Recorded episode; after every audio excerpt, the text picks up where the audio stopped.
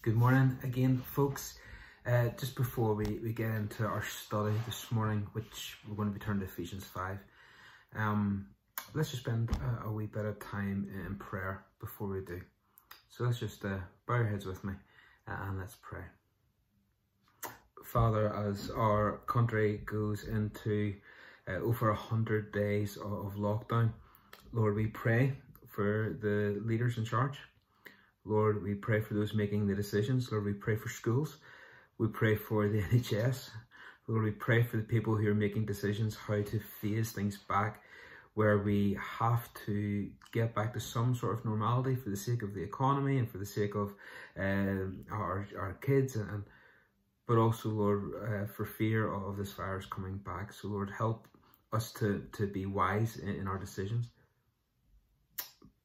but Lord, as, as we spend our 12th Sunday out of the church, uh, we're getting used to a new sense of normal. But Lord, this is not how church is supposed to be. Lord, it's we're supposed to be about people coming together and the joy of being able to, to have our friends around us and to sing together and to worship together and to encourage one another and to share problems with one another and to build each other up and, and set each other up for, for a week ahead. And so, Lord, we miss that. And so, Lord, for those who are watching this, uh, wherever they may be, Lord, just strengthen us, build us up, Lord. And we ask that you would really just keep our church united. Those friendships, those ties that bond, Lord, would still be strong. Lord, we want to also pray for Alan and the McCarty family uh, at this time, Lord, with um, Andrew passing away on Saturday morning. Lord, we pray for the entire family, for uh, the widow and children left behind.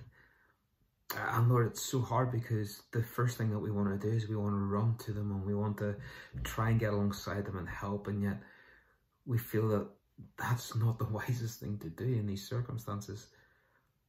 So Lord, help us, show us as a church how to get alongside them, how we can love from a distance, how we can support them from a distance until we can be close to them. And so Lord, as we go into our study now, Lord, we, we just pray for others even in the church who are grieving uh, and are, are struggling to get alongside people. We remember the McAleese family and others at this time, Lord. And so, Lord, we, we bring our church family to you. We bring those who are, are struggling at this time of, of separation to you. And pray, Lord, that you would draw near this time. And so, Lord, we pray this in your name. Amen. Okay. Um, you know, when you think about it, sometimes it's amazing that any of us survive childhood. Uh, think about all the stubbed toes, the bike crashes, how many times you go out to play on a Saturday morning and you just didn't come back until it was tea time or you were hungry. Uh, think about the trees that were climbed. Think about the trees that we fell out of. The bones that we broke because we fell out of the trees. The weird and random things that you ate. Uh, we walked to school by ourselves. Trampolines didn't even have nets. We drank from garden hoses. We didn't wear bike helmets and such was life. It's amazing we're all here. Okay, so maybe some of those things are more boys growing up than girls, but I've lost count of the number of times I've been told growing up, be careful how you go. And, and to be honest, it hasn't really stopped. Whenever I, I got my driving license, be careful how you go. When I went to university, be careful how you go. When I started dating Ruth, be careful. but as we come to Ephesians 5 this morning, that's Paul's message to this church. Be careful how you go. It's mentioned seven times in this passage. Be careful. Watch your walk. Be careful how you go. And the reason we come to this passage this morning is that I believe it will give us the keys to unlocking the next part of God's will for our lives. But we need to see that surrounding these verses are warnings. Be careful. It's easy to get stuck here. It's easy to get it wrong here. So be careful. And so we'll, we'll have to talk about some of these warnings before uh, we, we get to the real point. But I just want to show you that point that we're getting to so, so we don't lose track of it. It's in verses 17 and 18 of Ephesians 5 and it says, therefore. Okay, so that's why we're going to need to start a wee bit beforehand to see why he has the warnings first. But therefore, don't be foolish. Understand what the will of the Lord is. And don't get drunk with wine, that's debauchery, but be filled with the Spirit. So here's the flow of the series so far if you're going to track with us. What is God's will for my life? Well, number one, his will for my life is that I am saved. But what comes next? Well, we did that last time. In response to what he has done for us. Okay, God, here I am. I'm on the altar. I'm a living sacrifice. Use me for your purposes. Here I am.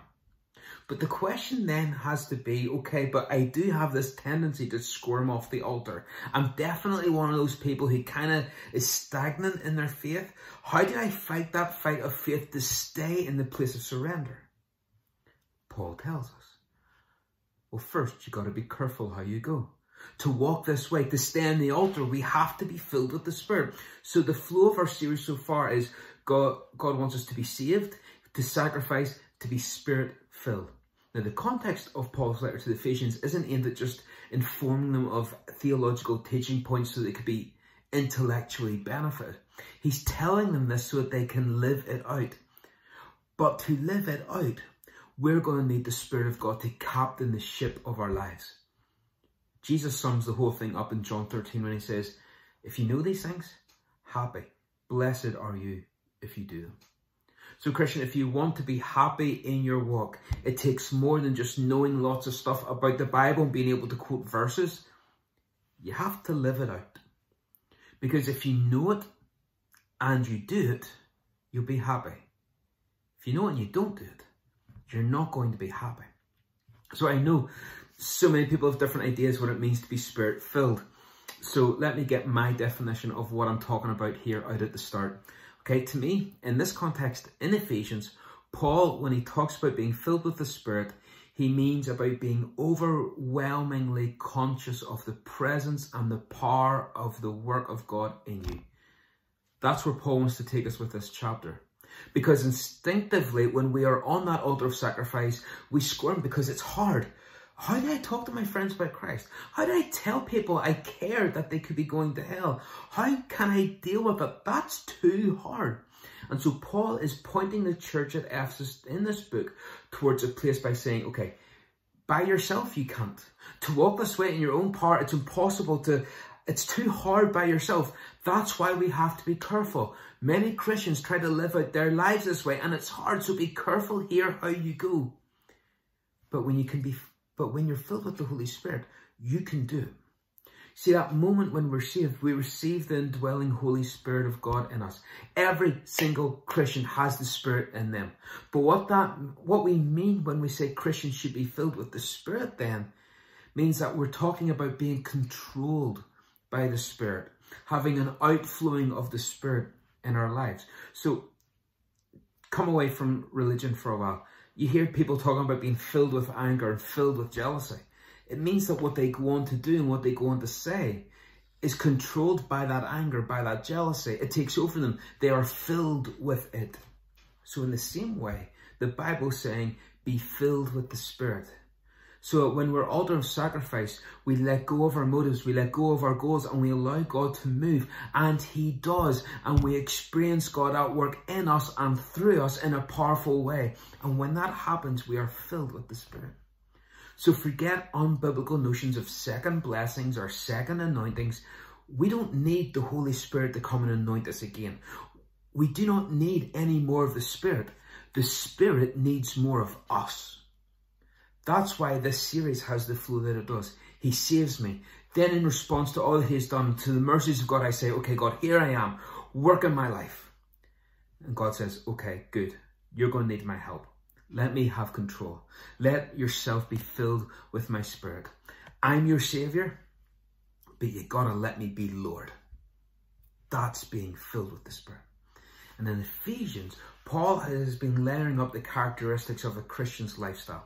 In chapter 4, verse 1, he says, walk worthy to this calling. In chapter 5, verse 2, he says, walk in love. In verse 8, he says, walk as children of the light. In verse 15, he'll say, walk circumspectly as wise, not as fools. Why?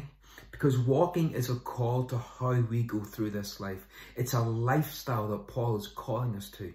He's calling the church to live out the truth of the Bible every single day of their lives. And in doing so, Sometimes as Christians, we'll rush to Galatians, for example, and go to the fruit of the Spirit and say, okay, we've got to focus on being joyful, focus on being loving, focus on being peace, and we strive for these things. But in Ephesians, Paul tells us here, like, that's not, you got it the wrong way around. The focus should be on the Spirit part of that title, the fruit of the Spirit. Let the Spirit have control. Then the fruit will come as a result. And so in chapter 5, walk in love, walk in light, and I, I love it all. Let's pick up in verse 9, which sums it all up. It says, For the fruit of light is found in all that is good and right and true. Live a life characterized by goodness, righteousness, and truth. Now let me pause here because I want to read verses 11 and 12 and take a bit of a side note here. It says, Take no part in the worthless deeds of evil and darkness, instead expose them.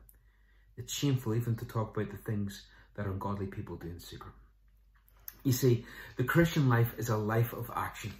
You can't do nothing. It's not enough to ignore evil and to keep yourself out of it. We have to stand up against it. Here, scripture demands that we expose and oppose the evils of this world.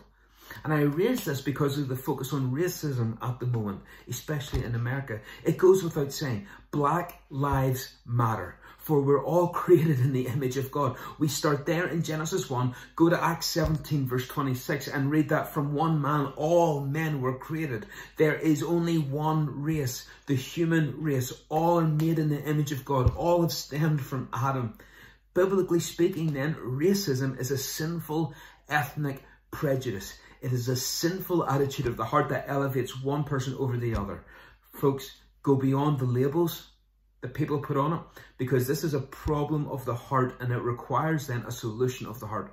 In Mark 7 verse 20 Jesus says what comes out of a person is what defiles him for from within out of the heart of man comes evil thoughts like racism but also sexual immorality, theft, murder, adultery, coveting, wickedness, deceit, sensuality, envy, slander, pride, foolishness. All these things come from within. They defile a person. Racism is an expression of these attitudes. So the root cause is a defiled heart. It is sin. The solution then is not just saying we've got to stop the hate. What we have to do is transform hearts that can love the way God loves. And so I just wanted to highlight how Ephesians here draws us to take action in this. We have to expose and oppose the wrongs of this world.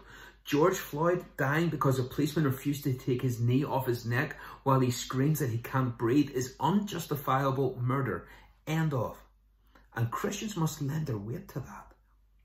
But we then also have to go further and add our voice to the pro-life campaign. Black Lives Matter. And we don't change that. But what we also say is because we have to say it because black lives are devalued by many. But unborn black lives still matter. White unborn lives matter. If lives matter full stop, then they all matter. Regardless of colour, pigment, religion, sexuality, how old they may be, lives matter. And we must fight against anything that would dare cheapen that. We are made in the image of God. So, run over.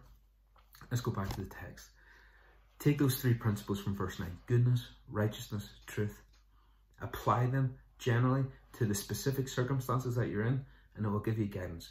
Not just to role play hypotheticals, but then actually go and confront sin for the sake of the people who are suffering because of that sin.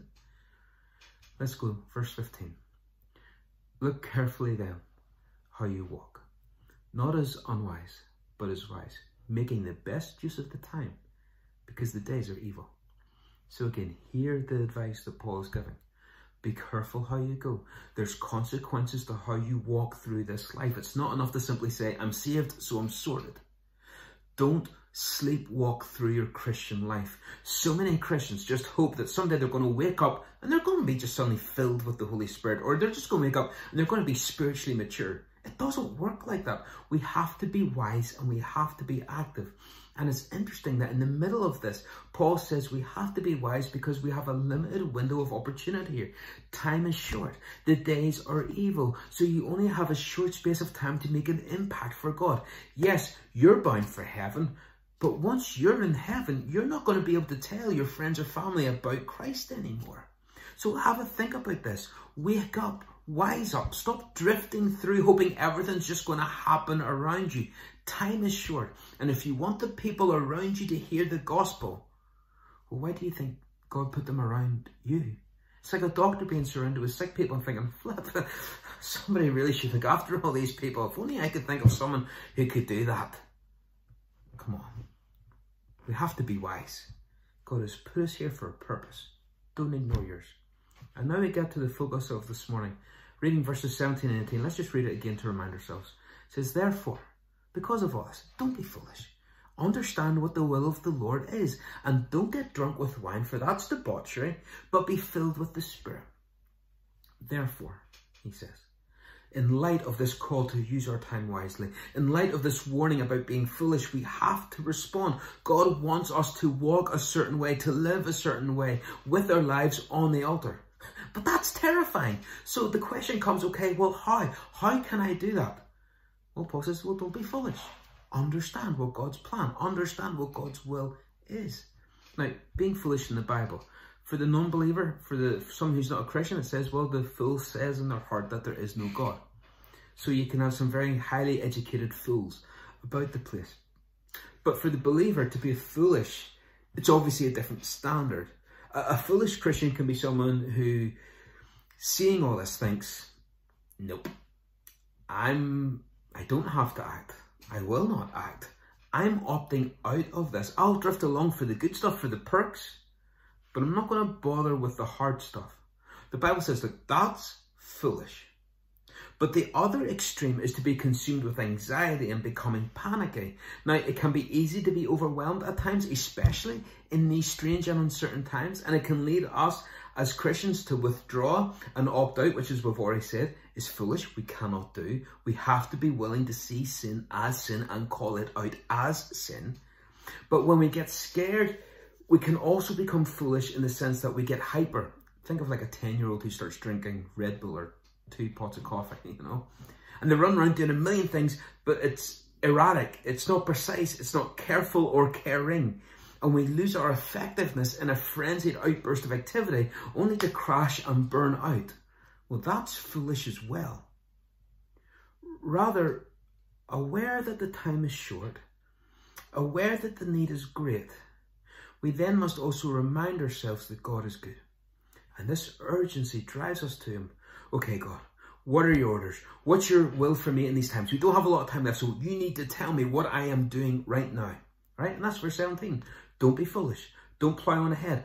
Understand what God's will is. That's why Paul is saying, look, you got to be careful. So many Christians get saved, then run around doing their own thing in their own strength. And they're so busy in uncommanded work and unnecessary church programs that we confuse the results. And we say, well, look, there's lots of people in the building. Look, we're helping people. Good. But when we don't make our will God's will, when we don't first go to Him and seek out His will, He can do little with us because He has so little of us. And this is where being spirit filled comes into.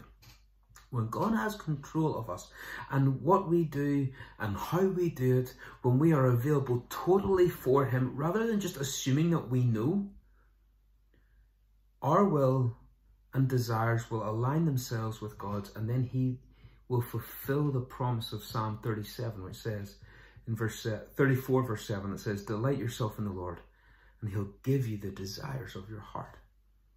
How do we do that? How do we get that spirit filled life? Well, verse 18 starts off in an interesting way because when you read from verse 17 into verse 18, here's the flow. It says, Okay, so understand what God's will is. Don't get drunk. That's a sin be filled with the Spirit. Why bring wine into this? I mean, at the start of the message, I, I said about being filled with anger and filled with jealousy. Those were my examples. Paul goes to wine. Don't get full on wine. Don't let it control you. Be full in the Spirit. Why? Now be careful how you respond to this because some people will say, well, Paul wants us to be drunk on God, to be drunk on the Holy Spirit. I can tell you now, that's not it, okay? That's unbiblical and ungodly in so many ways. I don't even have time to start to unpack that right now, okay? But when you see someone who's drunk, very often you'll see someone who's not in control of their faculties. slurred speech. Generally speaking, it's unfiltered. They'll say anything that comes into their head. They're quite unpredictable in their behaviour. So take a, a step back further. Why do people turn to drink in the first place? Well, it's called happy hour for a reason right? People turn to drink to escape the tough, evil days that Paul has mentioned. They drink because they can't, it's the best way of numbing the pain. It's the best way, a gateway of having a good time, they think. But Christ offers the escape from the pain that wine offers and so, so much more. And so here he's saying, okay, through these tough times, don't turn to the world's coping mechanisms. Give yourself over to God which is why we need to be careful. We need to be wise. Think about how you live. You, you, hear people, and you hear Christians say, oh, it's been a tough day. I just need to get home and have that glass of wine. So, hold on. Why? That's not how the Bible tells us that we deal with our tough days, our evil days. The command is to run to God. Let the joy of the Lord be our strength. Let Him renew us so that we can rise up on wings of eagles and run and not be weary.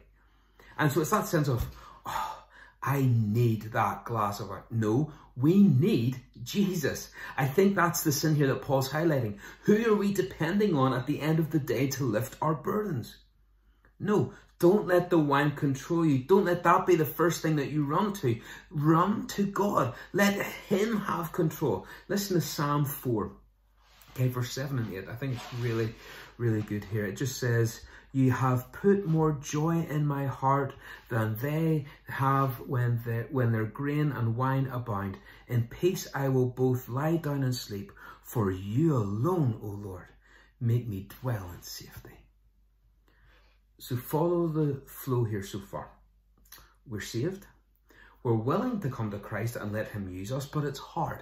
It's hard to walk in love and light and wisdom. So instead of turning to worldly things to comfort us and to give us confidence, and some of the most confident people I've ever met are the ones who are drunkest, instead we turn to God. Give me an understanding in these uncertain times, God. Show me your will. Fill me with your spirit. Now, let me show you four things very quickly here about this command to be filled with the Holy Spirit. Number one, it's the completeness of it. The word filled, the word filled means to be full to the top. If there is room for any other thing in your hearts, then we're not completely filled with the Spirit. To be filled means there's no room for anyone else to call the shots. In your walk, your talk, your thoughts, your attitudes, your actions, everything. His will should be our will. His thoughts should be our thoughts. His desires should be our desires. The Holy Spirit should be an absolute domination of our lives we see we don't get to hold on to control over who we date. We don't get to choose to hold on to some grudges. We don't get to control. We don't get to control who, which neighbours we're nice to. We don't get to pick and choose. He's either in complete control or he's not in complete control. To be filled is an absolute. You can't claim to be completely full when you're only 80% filled. Who has that other 20%? And that's that fight of faith. Number two, consistency. The little, little verb is an active tense. So literally, we're to carry on being filled. It's a continual process. You never reach a point where we stop being filled until we get to heaven. We are continually in the process of being filled up with the Holy Spirit in our lives. So, in one sense, our prayer should be, Lord, just leave the taps on. Leave the taps on, Lord. I need you to keep on filling me and I need to be keep on being refilled with you in my life. Number three, compliance. This verb is active tense, but it's also passive voice. It means that this filling is something that is done to us. It's not something we do by ourselves. We, we've tried um, to, we're, we are tied to the altar of sacrifice. Lord, here I am. I, I'm staying on this altar here, so it, it's up to you to come and fill me. So here we are called to be filled with God, but the filler is also God. So I point you to Romans 15 here to help understand. Romans 15 verse 13 says, May the God of hope fill you with all joy and peace in believing, so that by the power of the Holy Spirit you may abound in hope. We're filled by believing. It comes from believing in him. Fight that fight of faith. Fight to stay on the altar because even though the ideal situation is to always be full all the time, we, we know from experience that that's not how life works. That's the ideal scenario. So we fight this fight of faith that we may always abound in hope.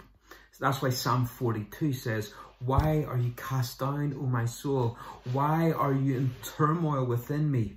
Hope in God or, or anchor yourself. Fix yourself on God. Believe in God.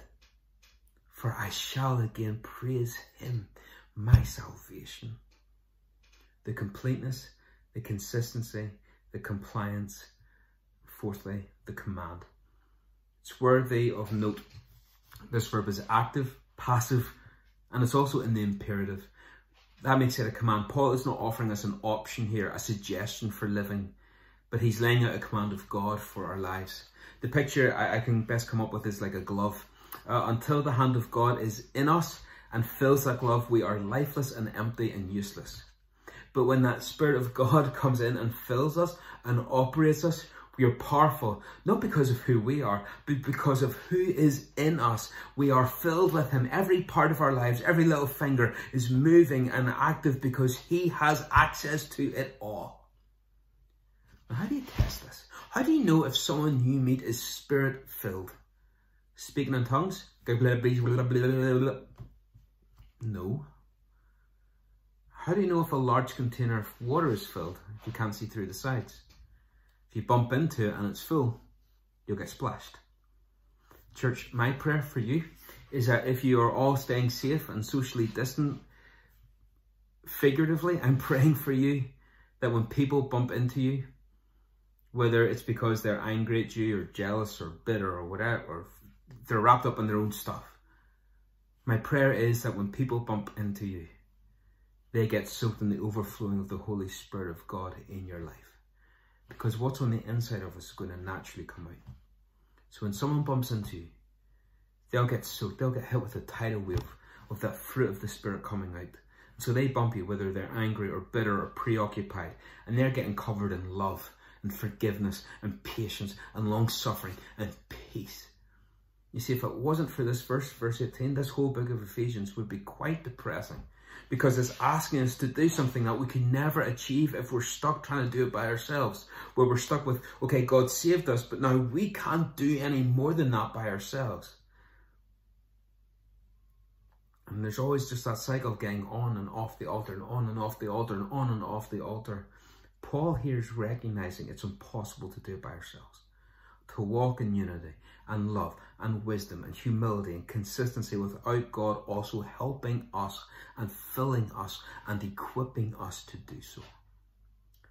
And so then as you go on into the rest of the chapter, which we're not going to do, you'll see that spirit-filled person will naturally sing and be thankful.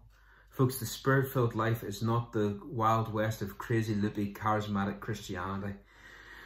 But neither is it begrudging obedience to a set of rules and regulations it's something that can be achievable and it is something that is desirable.